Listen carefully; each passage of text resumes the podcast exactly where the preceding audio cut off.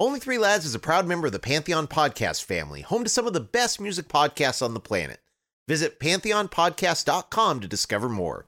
And if you like what we do on O3L, we kindly ask you to please take a moment to subscribe, rate, and review the show on whatever podcast platform you're listening to us on right now. It really helps us more than you know.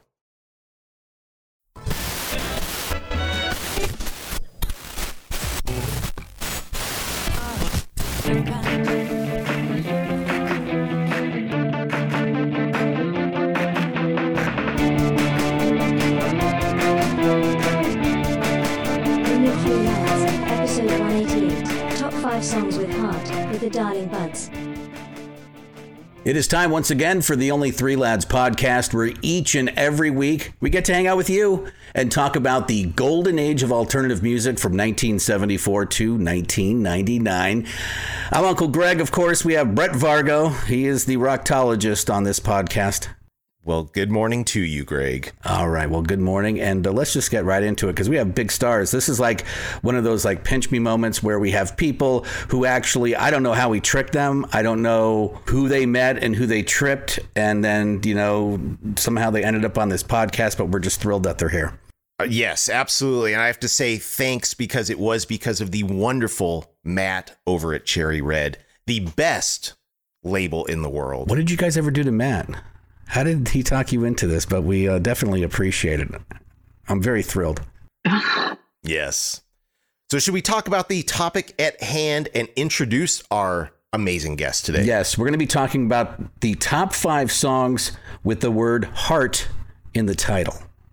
That's Right. what we're talking about this Songs week. So with we have heart. our list. That's right. Yes. And in a total shocker, I just want to forewarn you spoiler alert my whole list consists of variations of My Heart Will Go On by Celine Dion. Oh yes, that's a great song. I know you're a big fan. Yeah. I'm a big, Oh, big fan huge. of Celine. Yes, Huge, huge. I do not want to gouge my eyes out every time I hear it. really. I don't know why I gouge my eyes out. Probably my ears. I don't know.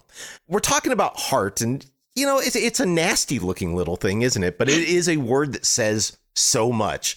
It's life itself. It symbolizes love, pain, devotion, longing, passion, energy, excitement, emotion. I would say of all the organs, it's perhaps the second most essential one in rock and roll, and I'll leave it up to your imagination to determine what the first is. South of the border, are we talking about what exactly? Where? Uh, that- that's the one. All right. Well, yes, that's true. that- Okay, good. that's the one. It's my Hey. second favorite organ. But we're going to demonstrate in abundance that the heart has been fodder for many of the greatest songs of the O3L era. And I'm going to go ahead and start with one of those great songs. So I'm going to use my number five here as means of an introduction to our guest third lads today. Three of them. So my number five pick is Do You Have to Break My Heart, which is the fourth track from Crawdaddy, the second major label record by Welsh band The Darling Buds. For all its lyrical woe about the loss of love, it's a gloriously upbeat song, mixing the hand claps and harmonies of girl group classics with an indie sensibility and post punk fervor.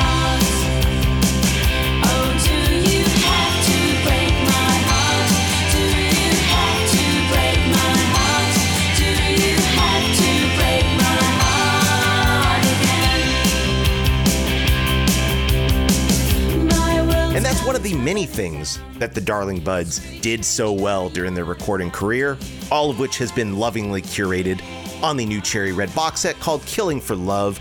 Albums, singles, rarities, unreleased. I think I got that all 1987 to 2017. And it contains their early singles and demos, their three albums, which are 1989's Pop Said, 1990's aforementioned Crawdaddy, 1992's Erotica, plenty of B-sides and rarities, and right up to their 2017 EP Evergreen. Yes, it contains all the songs you know and love. Shame on You, Spin, Burst, Hit the Ground, You've Got to Choose, Let's Go Round There, Tiny Machine, Crystal Clear, It Makes No Difference, Please Yourself. I could go on. It also represents the very first time on O3L that I get to confront one of my high school musical crushes after seeing those videos on MTV's 120 Minutes. And I am talking about Andrea, Harley? although Harley and oh. Matt, you're, you're plenty cute. But it is with great pleasure and privilege that we welcome to Only Three Lads from the Darling Buds, Andrea Lewis Jarvis, Harley Farr, and Matt Gray. Hey, hello. Good morning. Hello. Thank you for joining us. It's a Pleasure. Thank you. The new box set, Killing for Love, really something special. As a listener, I love box sets because there's something very rewarding about going back and surveying a band's career so comprehensively. What was it like for you to compile the box and trawl through demos and live tapes and unreleased tracks? Were there any particular revelations for you all looking back at it? Yes. Well- Well, yeah. it was um, well, it was quite daunting when we got together first. It was during um, one of the lockdowns, and we all kind of got together. Well, well, it was sort of one of those breaks in the lockdown, and we managed to get together face to face. And Harley had a big box of uh, cassette tapes, and I had a big box of cassette tapes and um, MP3s, and it was quite daunting, wasn't it? It was. Uh, Hours and hours of stuff, Yeah. really, to listen through.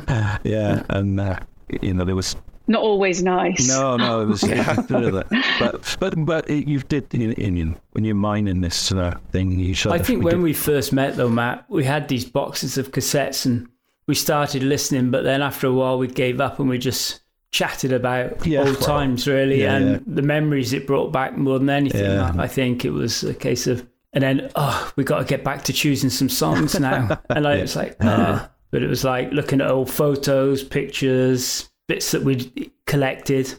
I had a box of stuff of old photos and odd things, and we just spent a lot of time reminiscing, I think. Harley, what was the most vivid memory of that time? Like when you guys were sitting there talking and you're thinking, looking at all this, you know, stuff from back Yeah. then, and like what was like, you know, you remember the fun times, then there was like some of those hard times. What's the most vivid memory? My most vivid memory was when we were in tour in America. So one of my songs was going to be a Tom Waits song, and I was I'm a huge Tom Waits fan, and we were playing with um, Thelonious Monster, Bob Forrest, crazy guy, crazy guy, and uh, he was hounding, absolutely hounding um, Tom Waits to come and do some backing vocals. And I just remember being in a toilet in Los Angeles somewhere with Bob, and all I heard was this, Bob Forrest, leave me alone. And it was Tom Waits. and I was so Wow. gobsmacked. And it just brought it back, you know, the people we met, the things we did. And I just took it for granted at the time. I didn't really. And now when I look back, I just think, oh, I wish I'd paid a bit more attention. I wish I'd done a few more things. But we met so many great people along the way. And I think when I look back, it's more about the people I met that were great fun to be with. That's what it was for me. There were a lot of bad times, but you kind of brush them aside and you just think about it's the people you meet, the great people that you meet when you're touring, everyone that helps out, everyone that's doing something for you. And they'll never go. You can't take those away from, from me. And Yeah. Andrea, the female perspective, uh, I'm sure that you saw it a different way, but maybe it was better. Yeah. Maybe it was worse. but- No, I, I, you know, Harley's absolutely right. It is, it is the people you meet, but also I think we were close as a band. We were all really good friends. It was just like going on tour with with your mates. So it was great to experience that all together. And as you said, meet lots of lovely people, go to some really, you know, great, exciting places. We did get treated really, really well, I've got to say. And um, yeah, listening back to I think there was just such a jogging of my memory because so many of the songs as well that were picked for the Cherry Red album I hadn't even heard since since we probably recorded them, particularly the unreleased stuff that um, either Harley or, or Matt had on on cassette because I, I didn't have them. So um, to listen back to those was like I just was it blew my mind. I was like, oh my god, yeah, we did that. You know, I didn't even remember recording it. So uh, so that was quite uh, strange to listen back. I hope I live till I'm 25. He said, he said, he said. it was a really special time and, and just like what harley said i really don't think when you're young you don't appreciate it do you the same way as when you're older and you think bloody hell yeah i did that Yeah. and this happened and that happened and really lucky actually lucky to have had, ex- had that experience Yeah, Yeah, I just because wish I, I- paid more attention, really. Matt's, Yeah. Matt's got a good memory. Matt seems to remember an awful lot. Yeah, yeah, I got- you I'm have not- matt Yeah, I I'm not remember quite sure. specific, weird, specific things, and I forget close friends and families' birthdays. But uh, I can tell you some of the odd stuff. Selective memory. Yeah, yeah, yeah. Oh, you, sorry, I didn't answer your question, did I? Went round the houses. Uh, well, I always go back to, for me, I think the, the, the memory that um, always springs to mind is when John Peel played us, the very first time John Peel played um, our first single that, that Harley had funded and basically packaged it all together and had taken it to the BBC in London, popped it into a couple of um, pigeonhole slots that he was told to sort of put these uh, little seven inch singles in. So we had no idea whether John Peel would ever find this stuff, but he, he did, he played it. And um, friends just phoning me up and saying, Put the radio on now, you're on it. You take my breath away. You don't see what you've done to me. I can't make you what you want to be. Um, and that I think that's for me, that was that was the moment that I was just sort of like, you know, just blown away really.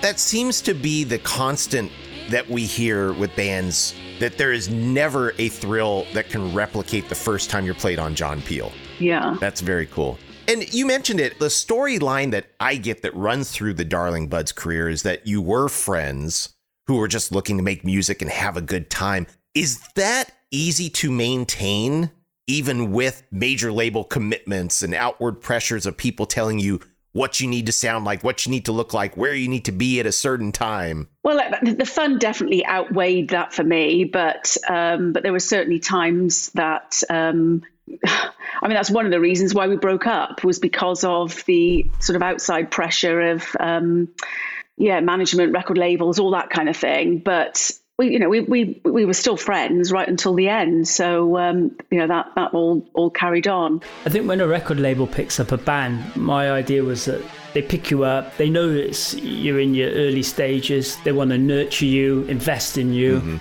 and push you in the right direction. And I always thought that sometimes some of the ideas that CBS had at the time, they just seemed to follow trends and say, oh, this is really popular at the time. Why don't you go into the studio and do a song like that? And it wasn't what we were about. And I think we were often pushed into sort of the dance thing is a big thing now. Let's do some dance songs and let's make it sound a bit like this.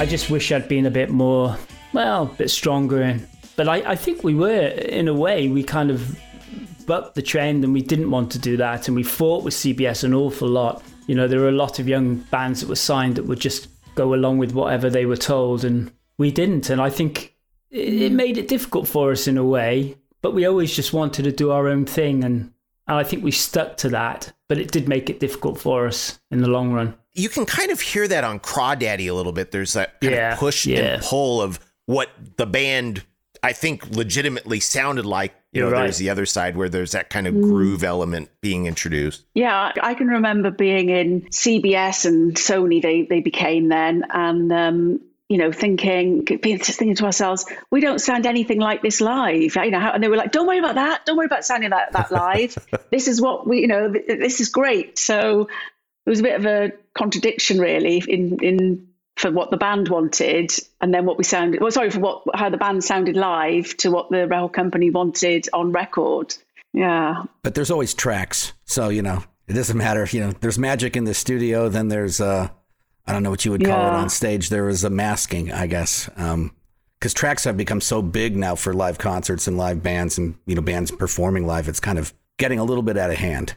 So, like, you don't, like, they're not really live. There's even vocals. I can understand the backing vocals and I can understand maybe, Yeah. you know, horns or something. Yeah, back then, back then though, we, we, we, we were quite a simple little setup, weren't we? There was just uh, one guitarist at the time and one bass, Bass. drums. And only a couple Yeah. of drums of that. You just have to draw the line when they want you to have a dancer in your band, like, you know, Happy Mondays or, or Stone Roses. That was a big thing Yeah. for one- uh, a time, wasn't it? Yeah. Yeah. I think even James had a dancer. They did. Yeah, I think you're right. Yeah, Yeah. but then, but then so did Hawkwind. yeah. You know? Yeah, and they were a great band. Did Iron Maiden ever have a dancer? Anyone remember? Um, Th- Wasn't that the vocalist? yeah, yeah. Didn't they have pranced around a bit, didn't? Eddie. Yeah. Eddie was the dancer, wasn't he? Yeah, but basically, Oh, you're right. Eddie. Eddie, Eddie was the dancer. That's true. A lot of bands did that back then. Famously, your third and what turned out to be your final album, Erotica, was somewhat upstaged when Madonna released an album with the same title two weeks later, even featured that kind of washed out headshot on the cover. So, first of all, let me just say that your Erotica album is the better of the two. Thank you. But at what point did you find out about that album? And did you feel that the unintended association hurt or helped the campaign? Well, we found out too late, didn't we? Otherwise, I think we would have probably changed the title. Yeah. Oh, it was it was kind of days before we put it out, wasn't it? I Yeah. think? It was. It, we remember some of the management running around with their hair on fire because like, oh my god, Madonna's got a new album coming out in a couple of days. It's called Erotica, and you could sense the panic a bit, but it was kind of annoying, really. Hmm. We got a bit of press out of it, didn't we? You know the fan base the fan base never sort of crossed over really. And um, yeah we got a bit of attention for it as well. We ended up in time magazine on so we were on tour and time magazine came and did a sort of uh, feature on us just because we were the, the band with the other erotica album you know kind of worked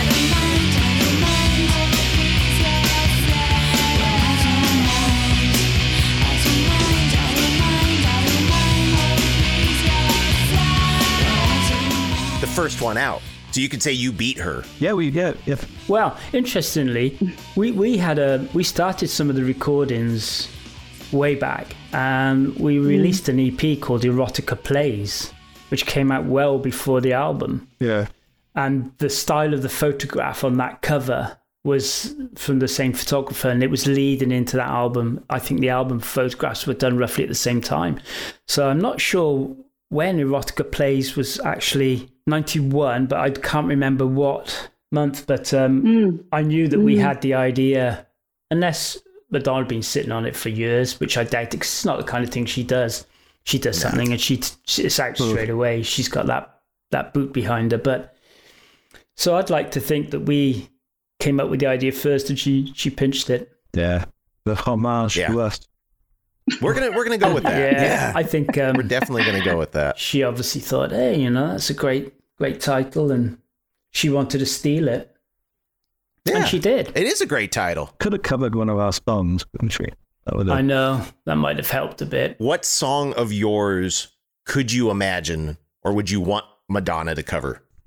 Oh, oh oh God. It could still happen technically. yeah oh yeah I'll have to look up some of our songs now. Yeah, I can't, I can't remember the titles of any of our songs. yeah, exactly. anyone really Yeah, any one of those songs. Go, Just send the royalty Yeah. go, checks. yeah, go for it, Madonna. Go for And it. Taylor Swift can do one as well.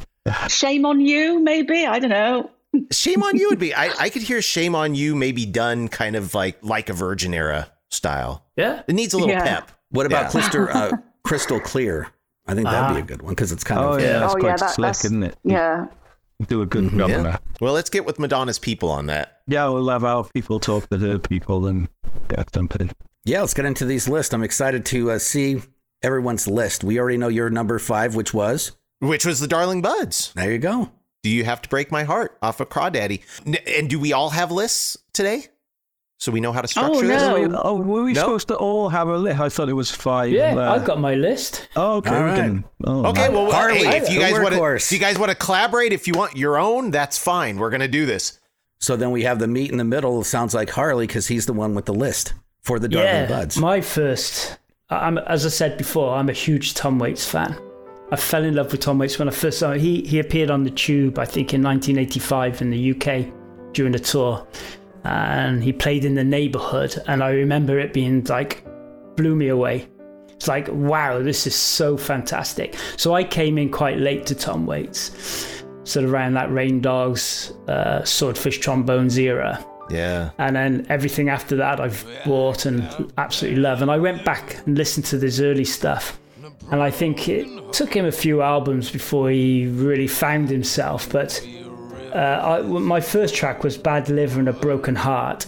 And I don't have a drinking problem, except when I can't get a drink. I wish you'd have known her, we were was sharp as a razor, and so And I think on that album, it came the Tom, Tom blues era when he first found his gravelly voice. And this is when he sort of became the Tom Waits that I know. And I just love that album. And I constantly go back to Tom Waits albums.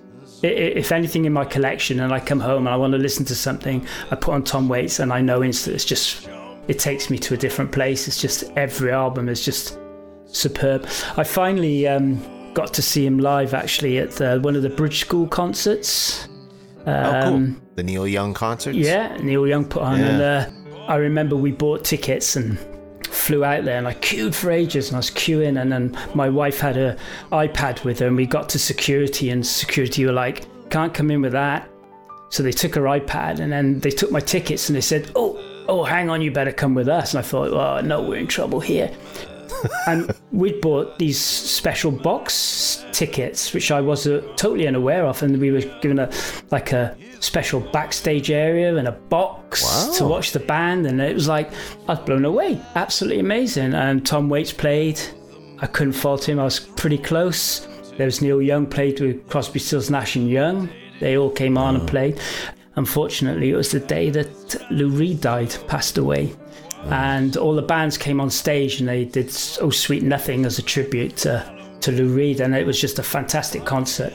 So I'm really glad I got to to see him play. Uh, I haven't seen him since. I don't think he's played live since, and that was back in 2013. Wow. But if um, anyone that's been to see Tom Waits, it's something very special.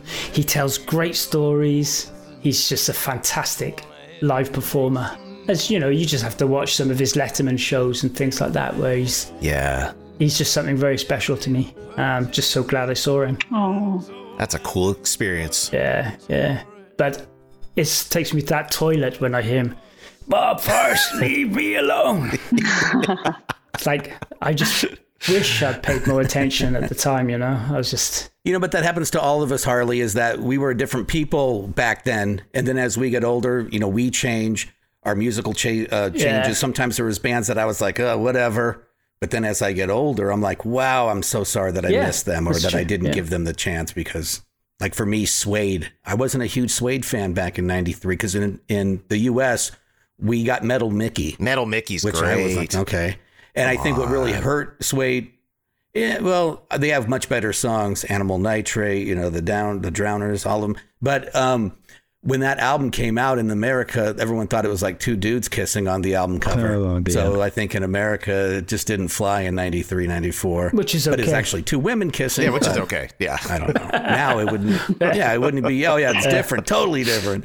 Um, but I just think that in America now, when no one would even blink an eye, they'd go, "Oh, okay." But back then, it was still, "Uh oh, if I touch that, you know, I I'm, I may get you know soiled in some way or something. I don't know."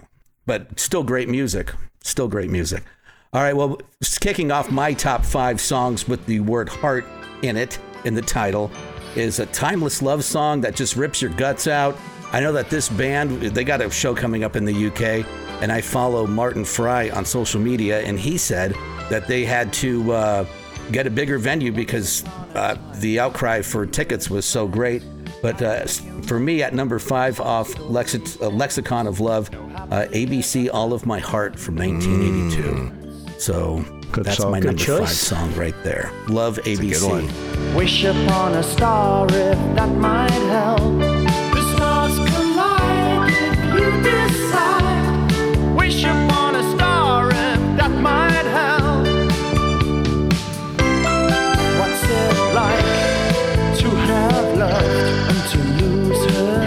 Guys ever get to play with them?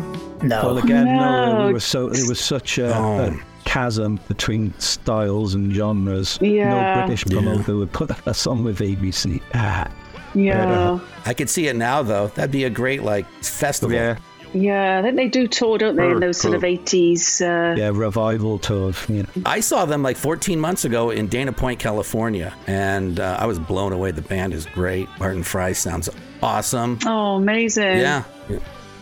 does he still wearing his gold suit? Was it silver suit or a gold suit? Yeah, he Well- does have nice suits that he wears, and some, but it, it's not all gold. It's usually okay. gold trimmed now. So it's 2023. A little different. Yeah. All right, Andrea and or Matt, do you have one or Yeah, the one that I immediately thought of. Uh, massive influences, as you uh, everybody will know this, um, on the Darling Buds and so much music that's around now. But I'm going to pick Blondie, Heart of Glass. Yeah, all right. Because it's just amazing and um, love Debbie Harry. Seeing as we are name dropping a lot as well on this show, I have Good, met as you Debbie should. Harry. Yeah. I did meet her once at a, here we go, ready for this one? Thompson Twins party Oh, that I went to. And um, yeah, she was just, we just said hello, hello, and how are you? And that was that. But uh, yeah, I met her in the flesh. I like that pun, by I the way. think I danced with her at that party. Did you? Yeah, Yes. yeah, her and Kirsty MacColl. So Kirsty Yeah, MacColl was Kirsty there. MacColl. Kirsty. Dan- uh, Kirsty MacColl danced with me. I know that. Yeah, So I I remember think I kind of squeezed in there with Kirsty and Debbie and did a little dance. yeah. You would have been a fool not to, Oh. Harley. Yeah, I'm not quite sure the Thompson twins really knew who we were. They just they came into the studio I and agree. invited us to this party. They said, "Hey, we were recording at the time," and they just came in and Yeah. said, "Hey, come to this party."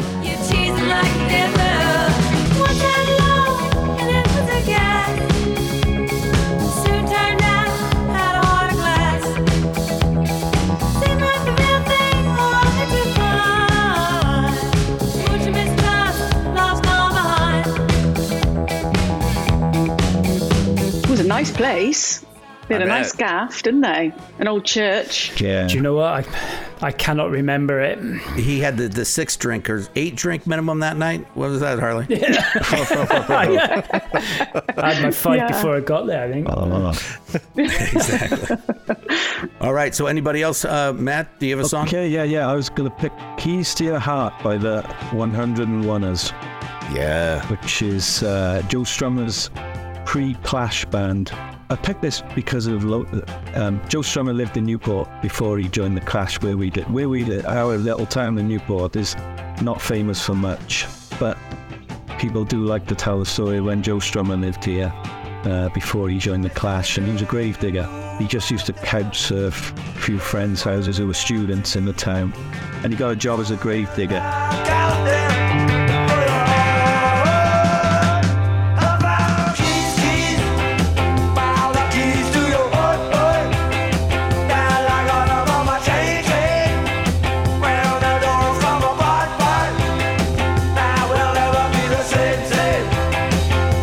Famous picture that everybody knows locally of him. Uh, some be- some art students, or photography students, took of him uh, digging a grave in the in the local graveyard. There's a reference in the song to being an undertaker. So I always think that he wrote the song while he was in Newport before he moved to London and formed the 101ers. But it's a fantastic song. And we, we were in the studio recently and uh, playing CDs just while we were recording. And uh, the sa- the engineer we use put this put this 101ers CD on, and uh, so we listened to it quite a few times, and it's a fantastic song. Great breakdown in the middle. Excellent. That was a very strong honorable mention for me. Hello, Pantheon podcast listeners. Christian Swain here to tell you more about my experience with Raycon earbuds. Our family now has three pairs of Raycon earbuds around the house, and my wife just grabbed a pair of the Headphone Pros to replace some headphones from a company that was double the price. And yes, she loves them. Now, if you haven't pulled the trigger on a pair of Raycons, or even if you have, but you're in the market for another pair because they're just that good, well, now is the time to check them out because they just launched their upgraded model of the best selling everyday earbuds. With Raycon's upgraded everyday earbuds, now you also get active noise cancellation, ergonomic design, and multi point connectivity that lets you pair with two devices at once. New quick charge function, three customizable sound styles, plus awareness mode. Available in a variety of vibrant new colors to complement any and all skin tones. I even have a pair of earbuds in a cool green color. I have tried just about every earbud known to humankind, and these Raycons are fantastic. Seriously, if you've been wanting to check out Raycons, there truly is no better time. You're going to ask yourself why you didn't check them out sooner, and Raycon offers a 30-day happiness guarantee. So, what are you waiting for? Go to buyraycon.com slash Pantheon today to get 20% off your Raycon order, plus free shipping. That's right, you'll get 20% off and free shipping at buyraycon.com slash Pantheon. Buyraycon.com slash Pantheon.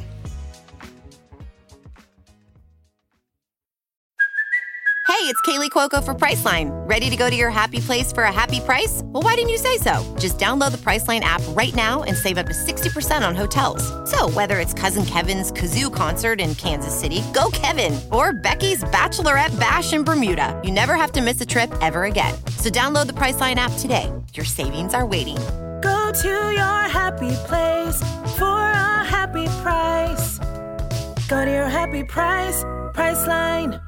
All right, so that takes us to number four's good first round here. So for my number four, I was trying to decide between two of my favorite power pop spiked punk songs. One was from San Diego's very own Zeros with their brilliant 1978 single Beat Your Heart Out, but I know that I picked that fairly recently, so I went with option B, which is from Belfast punk band Protex and their 1980 single A Place in Your Heart. So Protex, and if anybody has not seen the movie Good Vibrations about the Belfast scene at the time, which Brilliant film. it's a brilliant film. So, you know, there is Rudi, the Outcasts, most notably the Undertones, who are pivotal in this really fertile, great local punk scene that Terri Hooley captured on his Good Vibrations label. So they put out one EP on Good Vibrations. Future was looking really bright. They signed to Polydor, major label contract, released three singles, and then got dropped. They had an album that was left in the can, ultimately came out in 2010. Highly recommended. A Place in Your Heart was their final Polydor single. It's just unimaginable to me that you could release such a gem of a song and then get cut by your label. But I guess if you're not selling, you're out. Despite the band's working class image and cribbing their name from the Clash song, Protex Blue, even without being aware of what Protex actually was, the chaps just really want a little love. Is it a crime to need someone other than just one night? Well, no, it's not.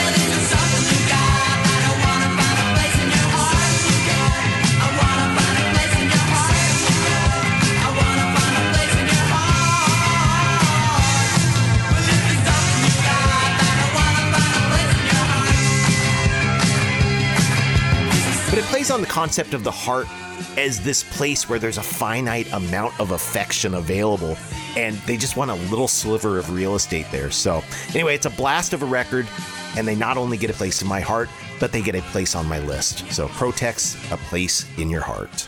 Good song. All right, how about another one from you, Harley? Okay, another one from me. Right, I had um, Temptation Inside Your Heart, the Velvet Underground. I'm picking all American stuff here. I mean, the Velvet Underground classic, they influenced me big time when I was first playing guitar. We used to cover their songs in bands, and one of them's Welsh, of course. Never got to see them live, but again, it's just all of their albums I just keep coming back to, and I can put them on, and they're great.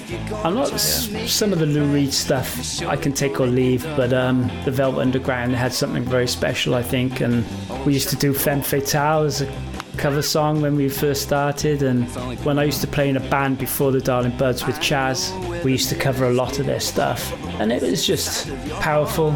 It was different. I know where the razor's edge is inside of your heart. Motown. It's not even five feet. Well, if you're gonna make it right, you're surely gonna end up wrong. You don't look like Martha Vandella. Oh, she's gonna start it all over again. So It was one of those times when you had a record that no one else really owned because everyone else thought it was just two way out there, which made me want to like it more, you know? If that makes sense, it's kind of like, yeah, this Yeah. is so different. Yeah, uh, so that's my choice. And they say that every Velvet Underground fan went out and formed their own band. So That's there we what have they it. say, yeah. And th- Proof there was positive. a lot of influence. I mean, if you look at early Primal Scream, all those indie bands, at the time Mm-hmm. that were coming out were all influenced by the Velvet Underground, and they all had a little bit of s- Velvet Underground sound. You can hear it in all those indie bands from the C86 era, you know. Yep, that chugging, droning Yeah. guitar. Simple Yeah. drums. Yeah. Jesus and Mary Chain are a classic sort of a child of the Vel- Velvet Underground. Yeah. Anybody can play it. In a way, that's what was good about it is that, yeah, you could just get up and do it. And then, of course, I jumped the gun, so uh, I'm not supposed to be the meat in the middle. So, Andrea, what's your number four? I am going with Nirvana heart shaped box. And this is, um, well, it's brilliant, great song, but also the video for this has um, the old fella in it that's on, that's, you know, in the. Um, Loin cloth, you've been the loin, crucified. I was going to say, yeah.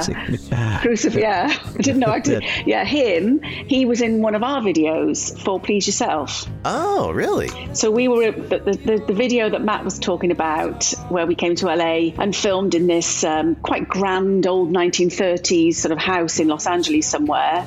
Um, we were in the basement of it, and uh, that chap, I wish I knew his name, and this this um, actress as well. Um, brilliant features, great features both of them had. They were very striking, both elderly, and uh, they were in our video arguing all the time, weren't they? They never got Yeah, on. yeah, they never met. They didn't know each other, but they, They didn't but know they each were just other, these but- old sort of character actors from the you know that the agency had sent.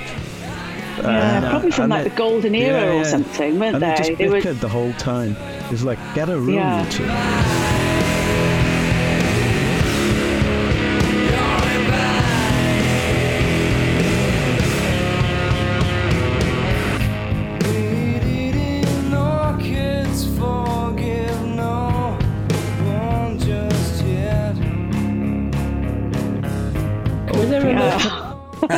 There a load of cats in that video or something? Yeah, I was about to say that. There were loads of cats, mice. loads of um, little kittens Mice. and cats all over the place. Remember there was mice and and mice. mice, yeah. But there's a little connection to the buds. Was that uh, this this Wow. the man? I remember we was sort of before In Utero came out, our video came out, and then I think Heart Shaped Box might have been the first single from In Utero. And when we saw the video on MTV, they're like, Wait, "That's that guy. That's that guy who was in our video." Yeah. Yeah, look at that. So we were first again. We had him in our video. Yeah, I mean, you were he- first. Trendsetters. Yeah, I mean, and Trendsetters. I've gotta say, Trendsetters, He period. Oh, yeah. looks exactly like Salvador Dali as well, doesn't True. he? He had that sort of scraped back hair and a big uh, moustache, and yeah, very just sort of, you know, dapper chap in our video. Apparently, Kurt Cobain wanted William S. Burroughs, but couldn't get Oh. him. So then they went with somebody who is yet to be named. Oh, Yeah, Fred. We'll, we'll call him Fred. yeah. yeah. yeah Fred. Fred. All right, Matt, you're number four. Okay, um, I'll go with the beat, or as you call them, the English beat. Those are your We hearts. call it, well, I call him the which Beat. is a what, one of my favorite bands of the beat from the two tone era. Um, I love all their they did three albums. They're all brilliant and uh, great singles band. And their, their records sound really otherworldly. Weird, weird production on all their records. Not weird, but just unusual. And there's this weird sort of chemistry between them.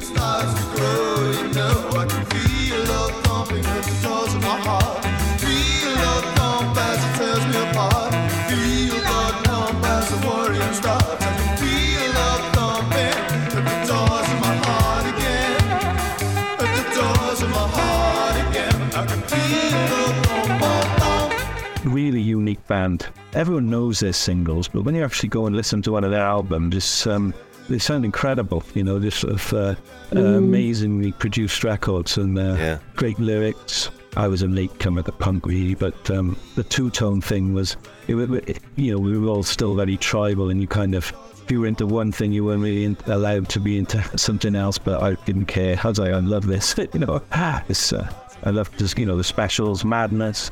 I loved all those. I I loved all those bands. Yeah. But, uh, the beat of the ones I keep going back to. Their records sound, still sound really fresh. They're still touring, or he's still touring. Dave, yeah, Dave Wakeling yeah, still yeah, tours. Yeah. Roger died, didn't he? Uh, actually, a few years uh, suddenly. He I mean, did. where- Yep, sadly, because he had his own version, I think, of the beat that was yeah, going. Yeah. yeah, they were good. I saw those lives. They, they, they were good.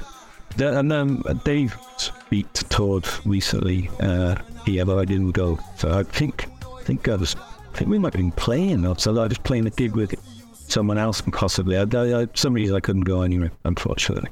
For my number four, it comes from a band that just always hits a nerve, and it was a very intelligent pick I have with Andrea. Nirvana Heart Shaped Box, 1993. So that was my number four mm. also. So I'm glad I let the ladies go first. Yes. Gotta let the lady go first. So I appreciate that. Thank you. so I'm just copying her. Again, you were first. Great mm-hmm. minds and all that. I'm just following. Of course. Yeah, that's the way it goes. There's there's a trend here. Exactly. I know Darling Buds first, Yeah. and then people then jump on the, the, the bandwagon. yeah. I yeah, so I have to jump on this. Although, bandwagon. unlike Madonna, we are not hoping for you to cover a mm-hmm. Darling Bud song at any maybe I could do something with mm. that. Probably not. I mean, let's face it. But you, you n- never say never is what my little Exactly. You never know. Never say never. Yes. Right. That's true. So there you go. That's true. All right, so we gotta uh, keep this moving, but first we want to hear some Darling Buds music. So, um, what song do we have? Anything new we can world premiere, or something off the box set? What would we like to play? Oh, you asking us? Yeah, we're asking. Yeah, the Darling. Yeah, the band whose music. The one, Yeah, the one special, the one thing that on the from our sort of meetings and trawling through tapes, the one big surprise was a song called "Why Bother Now," which was recorded for Erotica, but, left off and put aside for a, possible B side, which never happened. It was completely forgotten about till we started um, mining the old cassette tapes. It was just such a brilliant song. Um, we were all amazed that. Uh, it was it was forgotten about. But luckily, Sony had a copy of it. We, we didn't end up using our wobbly cassette on the uh, actual box set because turned out Sony had it locked in the vault, so they'd have a, they'd had a, a decent uh, recording of it. So so band vote is that the one we're gonna go with? Okay.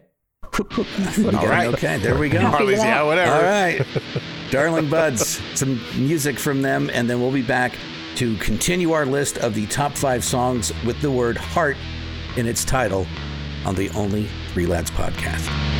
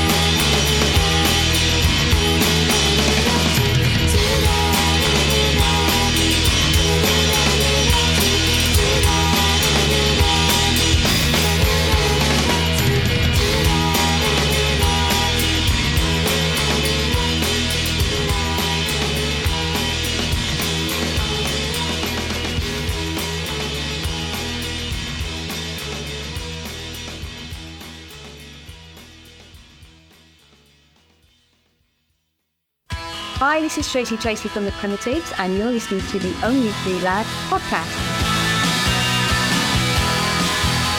Thank you for sticking around. It is the Only Three Lads podcast. Don't forget, we are on all the platforms Podbean, Spotify, Stitcher, TuneIn, Apple, the iHeartRadio app. You can uh, go to Google, Dora, Amazon, everywhere, Yeah, everywhere. everywhere. You can just tell your smart speaker, play the Only Three Lads podcast. And this week we have a great third lad. It's the Darling Buds. Hello. Hello. Hello. Collective Third Lads. Yes.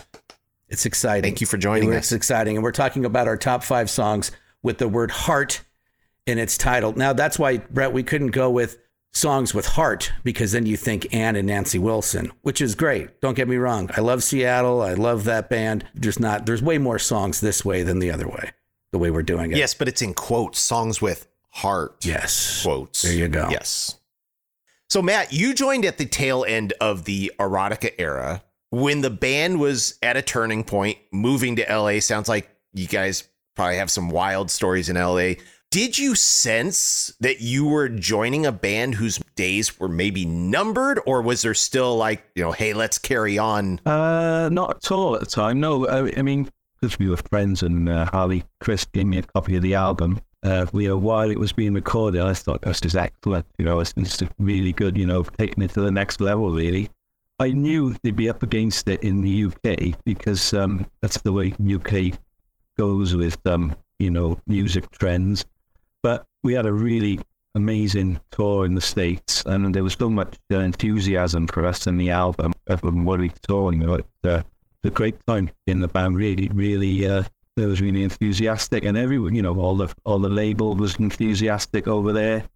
Meanwhile, back in Britain, it was going, you know, as we'd imagined, really. So we really thought the future was uh, in the states, you know, to take it to the next level. So it was really exciting. You know, the first thing, I mean, I, I was sort of on the periphery of the band for a while, and then first thing I did when I was able to give up my job in the factory was um, fly to LA to do the video for Please Yourself. So it was like a massive culture shock for me. And uh, Yeah. amazing. I think that's why I remember such weird things because I had such a amazing culture shock, you know, from uh, factory work to uh, recording a video in LA. Yeah. Plus, you flew out of Wales and then you landed in the land of palm Yeah, trees. Yeah, yeah. Yeah. We loved you over here. I mean, Yeah. You were played a lot on alternative radio. Like I said, MTV's 120 Minutes was the first place I ever saw any of your videos. You could have done very well over here. Yeah, we should have, maybe we should have stuck at it a bit longer. Well, you, you have the LA demos on the unreleased disc of the box, which are really great. And to me, they sound very much of the time like you were, I mean, you were very au courant. dressed, you dressed for your pleasure. You feel beautiful. I must. Okay, can you spell that for me? Yeah, I I'm can't gonna have to, say I'm it. have to look that up. I won't say it again either. Wow, he uses these five. That's like a ten dollar word, and there's a lot of times I'm just amazed. Uh, Brett is the academic of this podcast. Is it so Latin? Oh, you're you you're a funny man. You're a funny man.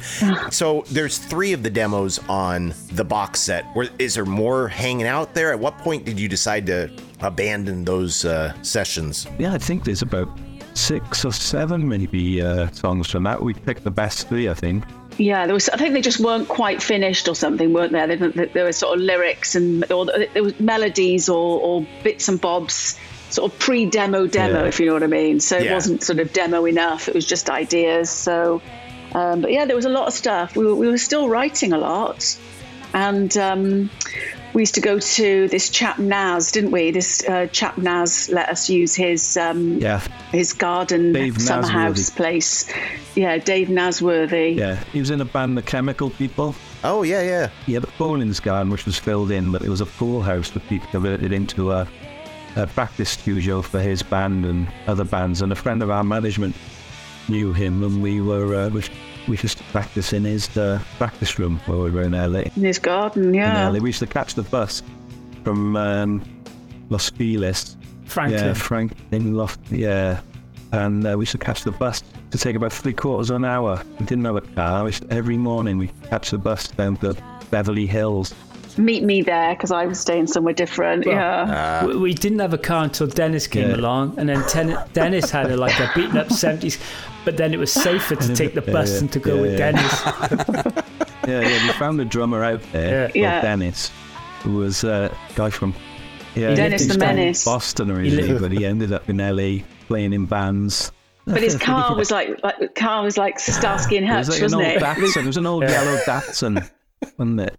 You had to climb yeah, in and you through didn't the open windows. the doors. You had to climb into the windows to get in. Yeah, it was after a few days, oh, we'll catch the bus, Dennis. We'll see you there. It's safer. But he, he had a great place. He lived in downtown LA Yeah. and he had this uh, apartment there and he had like a, a collection of old jukeboxes. Oh, cool. Uh, and yeah, and he had like loads of, and he'd say, What do you want to listen to? And we'd listen to all these really old records that he still had in these jukeboxes. And we used to love going down there in, into his apartment. He was just, he was a very cool Yeah, person. he was Real a great character, guy. yeah. Yeah, yeah, very good. I don't know what he's doing now, but Downtown LA has changed quite a bit. Back then, it was not the most desirable of areas. No, no, I remember going down there to Dennis's place, and it was, yeah, it was wasn't really safe to be. But I was there a couple of years ago, and I was like, I was driving around that area, and I thought this place is unrecognizable for, for uh, you know. Well, where did you guys stay when you were in LA? We were in, uh, well, Andrea, you were with our manager when you? You had a room, and Yeah, I, I stayed with Barbara, who was our manager on um, Larrabee Street off Sunset. Sunset. Yeah, by the Viper Room, just Yeah, down the road yeah. from the Viper Room. Yeah, it was a bit of a story because we we arrived and they put us into like a, a motel and they said, "Oh, this is where you're staying." We thought, "Oh, this is okay. We can I can handle this." And then two days later, they said, "Now you've got to find somewhere because we're not paying you to stay here anymore." I thought, well, "What are we doing? How much are we spending?" You know. But um, we went to the whiskey to see. I can't even remember what band it was, Matt. Sabado. Sebadoh. And absolutely fantastic. We saw, and we bumped into these guys and we chatted to these guys and they said, Well, we told them our predicament, you know, we're from England, we need somewhere to stay. And they said, Come and stay with us. And we ended up living Oh. there. And these two guys were like storm chasers. So they'd disappear as soon as a bit Wow. of wind arrived, they'd be off. and then we just seemed to live yeah. there. The police came to the apartment quite a bit when they weren't there. Yeah, Yeah, and we used to drink in the pub Yeah, just round yeah. the corner, and Tim Roth used to come in, and we used to Matt used to sit and chat to Tim Roth. yeah, I tried to. He wasn't very responsive. It was just when Reservoir Dogs was uh, was out, wasn't it? And uh, yeah, We used to go in there. We we were on um, Franklin, Vermont, uh, uh, the area of Los Feliz, and there was a 7-Eleven on Yeah. one corner and a pub on the other corner. And we used to get off the bus from practice, go in a 7-Eleven to get hot dogs and beans for our dinner, and then go to the pub with a night. Living like rock stars. Cowboys. Directly across from the house we were in was Glenn Danzig's house. Oh, wow. From the Yeah. Misfit Wow. Yeah, he, he had this black Porsche in the drive, and it looked like the Addams family house. It had like sort of um, these railings with creepy vines all over it in there. Never saw him coming or going. no, and I'm sure the police came to us, and they should have been going across the way. Yeah, it probably misdirected. Yeah, yeah. I'm sure. I- I'm sure there was nothing nefarious going on in the Darling Bud's house. No, no. Well, Andrea, when you were in LA, let's get the list of the famous actors and musicians that hit on you. Ready? Go. None. None I can remember. God. Oh, come on. Oh, We went- lies. no, I'm serious. Come on, No, we used to go no. to the Not Viper rooms. We used to go to Viper. So when And- Yeah. when Andrew was staying in Larrabee, the, the Viper rooms wasn't the Viper rooms then; it was the Central. And I used to go up Right. the road and drink in the Central, and it was one of those places where you go in and it's like a five drink minimum or something. But that didn't bother me Yeah, at all. welcome That to was- America. Is that, is, that, is that all? Is that all? Yeah. That's fine. yeah. I was like, well, I have to drink five drinks now. and then I think um, Johnny Depp bought it and changed it into the Viper Rooms. So we continued to go to the Viper Rooms. I think we were one of the first bands that played the Viper Rooms. But we used to go in there, and there, it was studded with famous people. Everyone you knew was, Yeah. was in there. Well, we- I remember we played one gig in there. Pearl Jam played as well. And um, Yeah. I looked out, while we were playing, I looked out across the room and Cher was standing in front of me. And then it, Wow. there was the whole cast of Beverly Hills 90210 and, uh, you know, Shannen Doherty and, uh, Yeah. uh, what's it, Spelling? Luke Perry. Yeah. Yeah, Jason yeah, yeah. Priestley? And, um, Jennie Garth. oh, good. Uh, Christina Applegate was there. Applegate. Yeah. Oh yeah, from Married Ah. with Yeah, I Children. was just Yeah. I can remember being in a booth, one one of those sort of like little booth things. It was Sarah Jessica Parker one side, and there was Christina Applegate the other side. And I was just having a having a girly chat with these girls, and uh, yeah, we were all about the same age as well. Yeah, it's, it's mad, really, isn't it? Jim Jarmusch, Johnny Depp, the Chili Peppers. REM. Guys yeah, oh yeah, or, yeah, just And everybody no was- dude hit yeah. on you. That's No. why I'm no lies. I can River just tell by the smile on your face. You have so No. many stories. Oh, we were we were very protective. I bet. It's like your sister. You had You're to like a her. gang. Yeah. I found out that Christina Applegate lived on Wonderland Avenue, but she never took me there, which was a ah. shame. Well, I think I had uh, posters of everybody in that booth that night and on my wall. Yeah. Let's see. Sarah Jessica Parker, probably not, because that was No, I probably- didn't. You're right. Yeah. Um, what Square Square Pegs was the Oh, TV of course. show. Yeah, yeah, yeah. Yeah, I think they, they were all in, in something together at the time, and a guy that had um, that that I can't remember. Doesn't matter. Edit that out. I don't know. It does I had matter. I was hanging on that word. I'm like, what is it? Yeah, he had that that bo- that snooker ball. Is it snooker or pool? Snooker. pool. ball. Oh, I don't know. It's pool here, but Is know, it? It's all pretty much the same, right? But he had that on the end of a walking stick. Who's oh, that? mm, Can't remember his name. No. I haven't got a clue what you're talking about. Mr. Crawley? I- I don't. It sounds. I'd, ha- he I'd sounds had a my creep. five drinks by, now, by then. I, Yeah, couldn't you were on six. Who cares? Yeah, Pool, yeah. Whatever. Hey. Yeah. Bowling. All right, ready to hop into number three? Let's do it. So, for my number three, I'm going to tell you a little tale about a band called Rabbitt. R A B B I T T. So, they were a wildly successful South African mid 70s pop rock band. So, think pandemonium everywhere, girls chasing them a hard day's night style, pinup photos in teen magazines, a whole thing. If it wasn't full scale Beatlemania, it was at least the South African equivalent of the Bay City Rollers. But I'll get to that shortly. So, for their first two albums, 1975's Boys Will Be Boys and 1977's A Croak and a Grunt in the Night, the star of the show was a young man named Trevor Rabin. He was a prodigious guitarist and songwriter who also happened to be a dreamboat with smoldering eyes. So he was responsible for a majority of the band's songs and also some of the proggier overtones of those songs. And then, of course, in the 80s, he would join the band Yes to give them their biggest hit with another heart song, Owner of a Lonely Heart. But I did not pick that. I don't think you'll ever see Yes appear on one of my lists. but the other mastermind in the band was Duncan Faure, who would later become Les McKeown's replacement as the lead singer of Yes, the Bay City Rollers for the three albums when they simply became the Rollers. So, anyway, so back to Rabbitt. So, when Trevor Rabin left Rabbitt for a solo career after their second album, they would soldier on, the other three members, and record one last album, which was 1977's Rock Rabbit. So, with Rabin's classical influence out of the way, Rock Rabbit is just wall to wall Beatlesque power poppy goodness, including my number three song this week, Love in My Heart. Now I sit alone and dream of even just a call from you.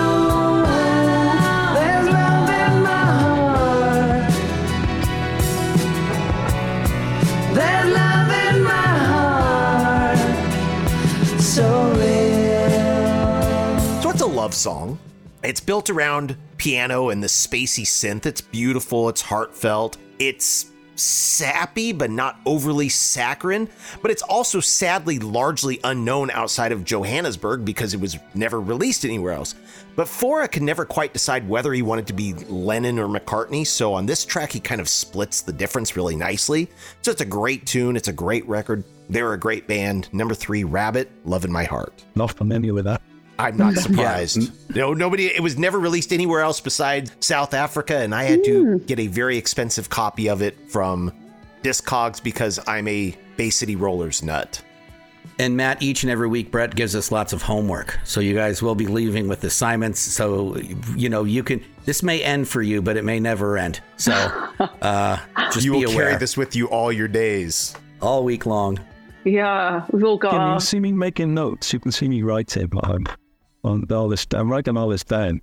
All right, Harley. You, uh, my my next choice is a track called um, "Sweet Sweet Heart" by the Vibrators. I, I guess I chose this really because we've got big connections with the band, the Vibrators. As you know, Pat Collier was do, the bass yes. player, and he produced our first album. A sweet, sweet heart.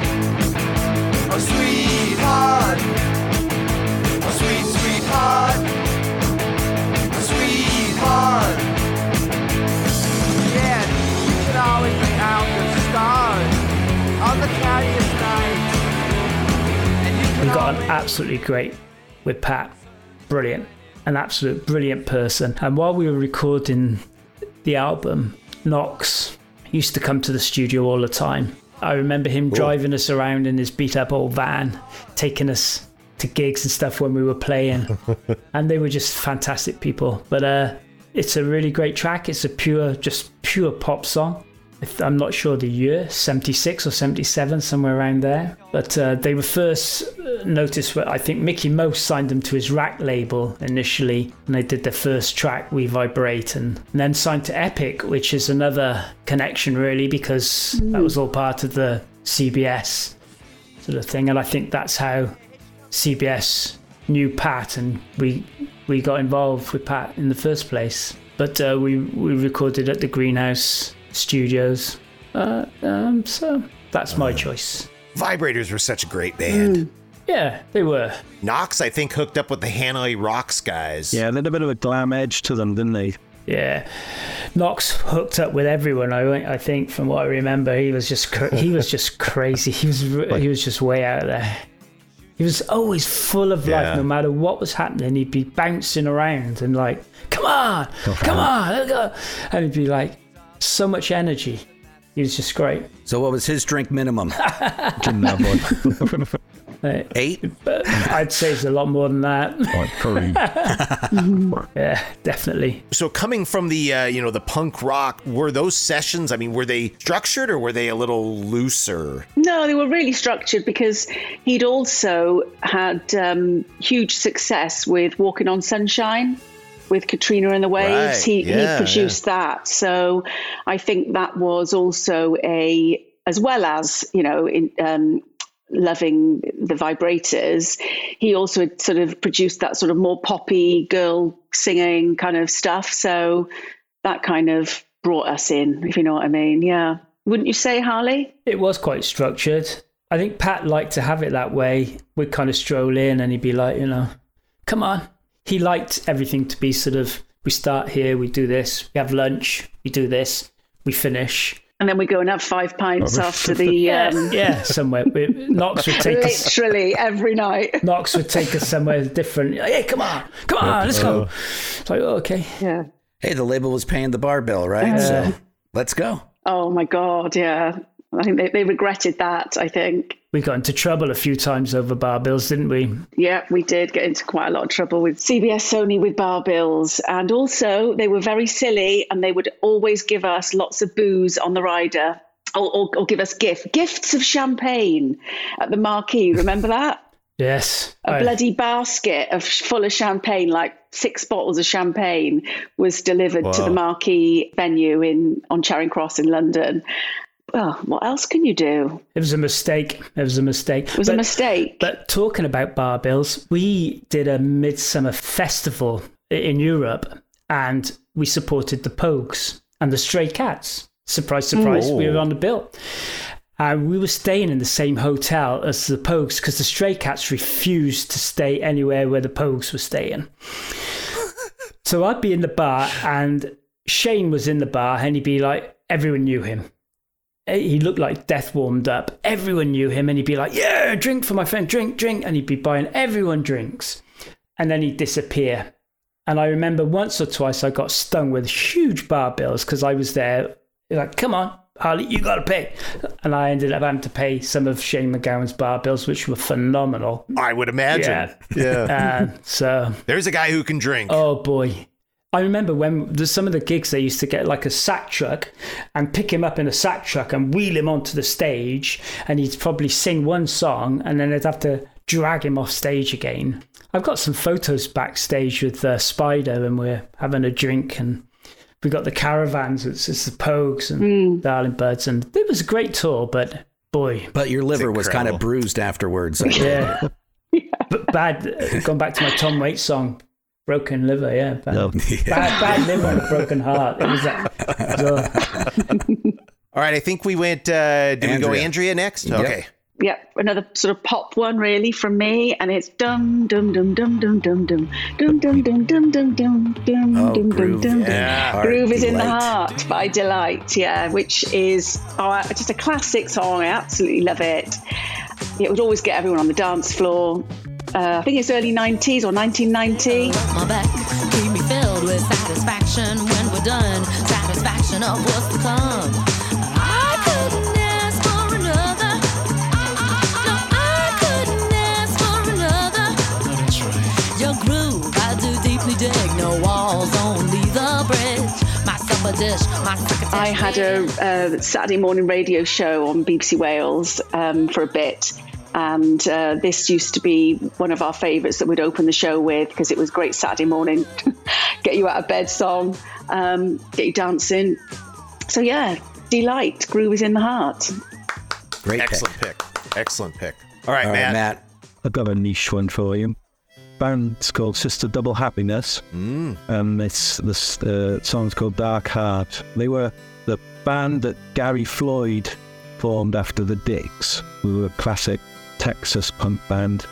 Uh, after the Dicks disbanded, he formed with a drummer, I think, uh, a band called Sister Double Happiness, and they they had a couple of really good albums on major labels. But Gary Floyd was kind of people know him because the Butthole Surfers wrote a song called Gary Floyd, which is, was about him. But he's this phenomenal singer. You know, even though he came from a sort of hardcore background, he had this huge bluesy voice. I mean, big man. When he when they sort of um, started Sister Double Happiness, and they became more something matured a bit. The sound got a bit more. Uh, you know, slowed down and rockier, bluesier, I suppose. But it suited his voice perfectly. And um, this is like a really nice, slow song, which is uh, it's about sort of tending kids off to war, and because they were real sort of anti-authoritarian uh, sort of band, they had songs like "Hate the Police," they? The Dicks, you know, they were really sort of uh, radical. Sister Double Happiness were, you know, uh, not as um, fiery, I suppose, but they were they were actually lyrically, but um, it was uh, it, was it wasn't as obvious, I suppose. A dark heart growing from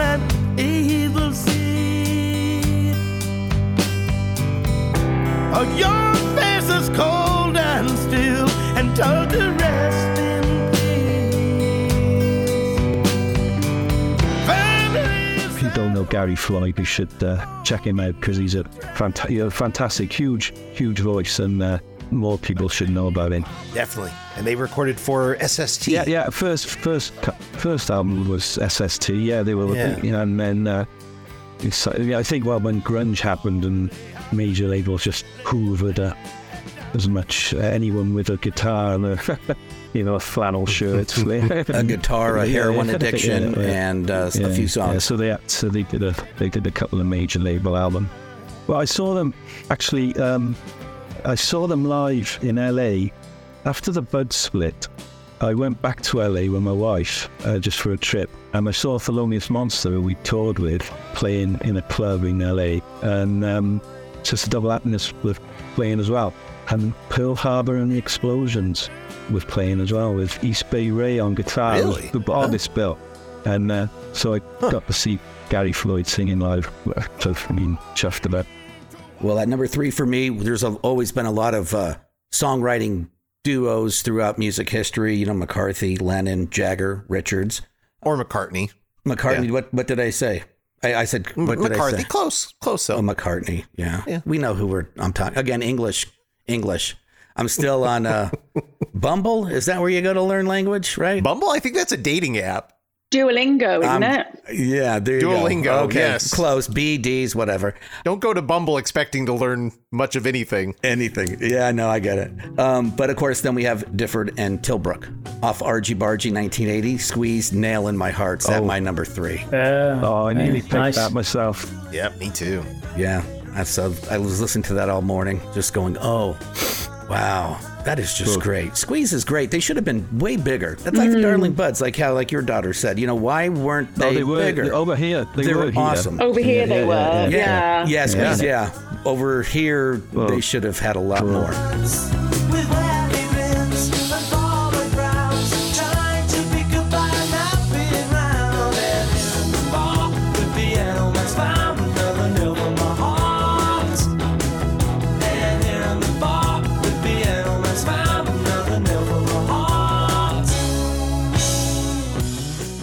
They should, and our buddy Bueno, who's like the world's biggest Squeeze fan, will hate me for this, but after East Side Story, things kind of went downhill a bit. To me, I mean, I don't know, the, the quality waned a little bit. They, They're did. cool for cats through East Side Story, I think, are is unassailable. Fantastic run. And then after that, it got, got a little hit and miss. Sweets from a Stranger was the one after that one. I think they had Black Coffee Yeah. in Bed was on that one. and That was where they Yeah. kind of got a bit, the quality started to dip a bit. But they, they had a few years off and they came back with um, that song Hourglass. Uh, Hourglass, yeah. excellent. Absolutely. Great, great pick. And I'm sorry that I missed the N. N's are that's one of the one letter in the alphabet that I have a problem with, so I do have a problem. McCartney. You missed an N? Yeah, in McCartney, but I said McCartney. Oh. Oh, yeah. So that's where I Lennon was and going. McCarthy. Sorry. Yeah. Len- Lennon and the McCarthy. There's, song, like- Yeah, there's a uh, Firesign Theatre album waiting to happen there. exactly. There you go. There's plenty more to come from our conversation with the Darling Buds. Tune in next week for the exciting conclusion, including more insights from the Buds' career, their new box set, Killing for Love, and the top two choices from our songs with heart. Until then, we will wave hello and say goodbye. The theme music is Frequency, written and performed by yours truly, Brett Vargo. Any other music in this episode is presented solely for purposes of review, examination, and news reporting. If you like what you hear, go to your record store and pick up the LP, CD, cassette, or 8 track, or stream it if you're one of those newfangled fancy pants. If we're lucky enough to still have these artists with us, go out and see some live music. For the latest updates, join the O3L community at facebook.com slash only3lads. We want to hear from you. And while you're at it, click on the Shop Now link for the coolest threads. Until next time, thanks for listening.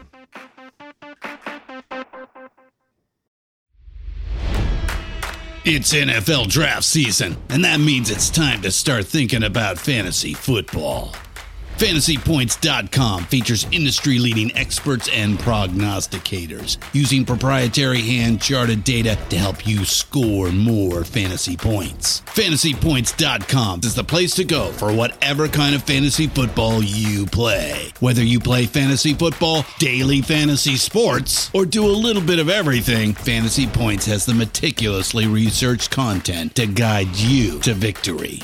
And why wait for the fall? Fantasy Points also covers the new spring football league, the UFL. Join the guru, John Hansen, Scott Barrett, Joe Dolan, and other massive names in the fantasy football universe with an exclusive offer. Use code Pantheon for 15% off any fantasy points package, including the all in package, with access to every article, tool, and data nugget that Fantasy Points has to offer. That's fantasypoints.com and code Pantheon for 15% off at Fantasy Points. Fantasypoints.com, code Pantheon. Score more fantasy points.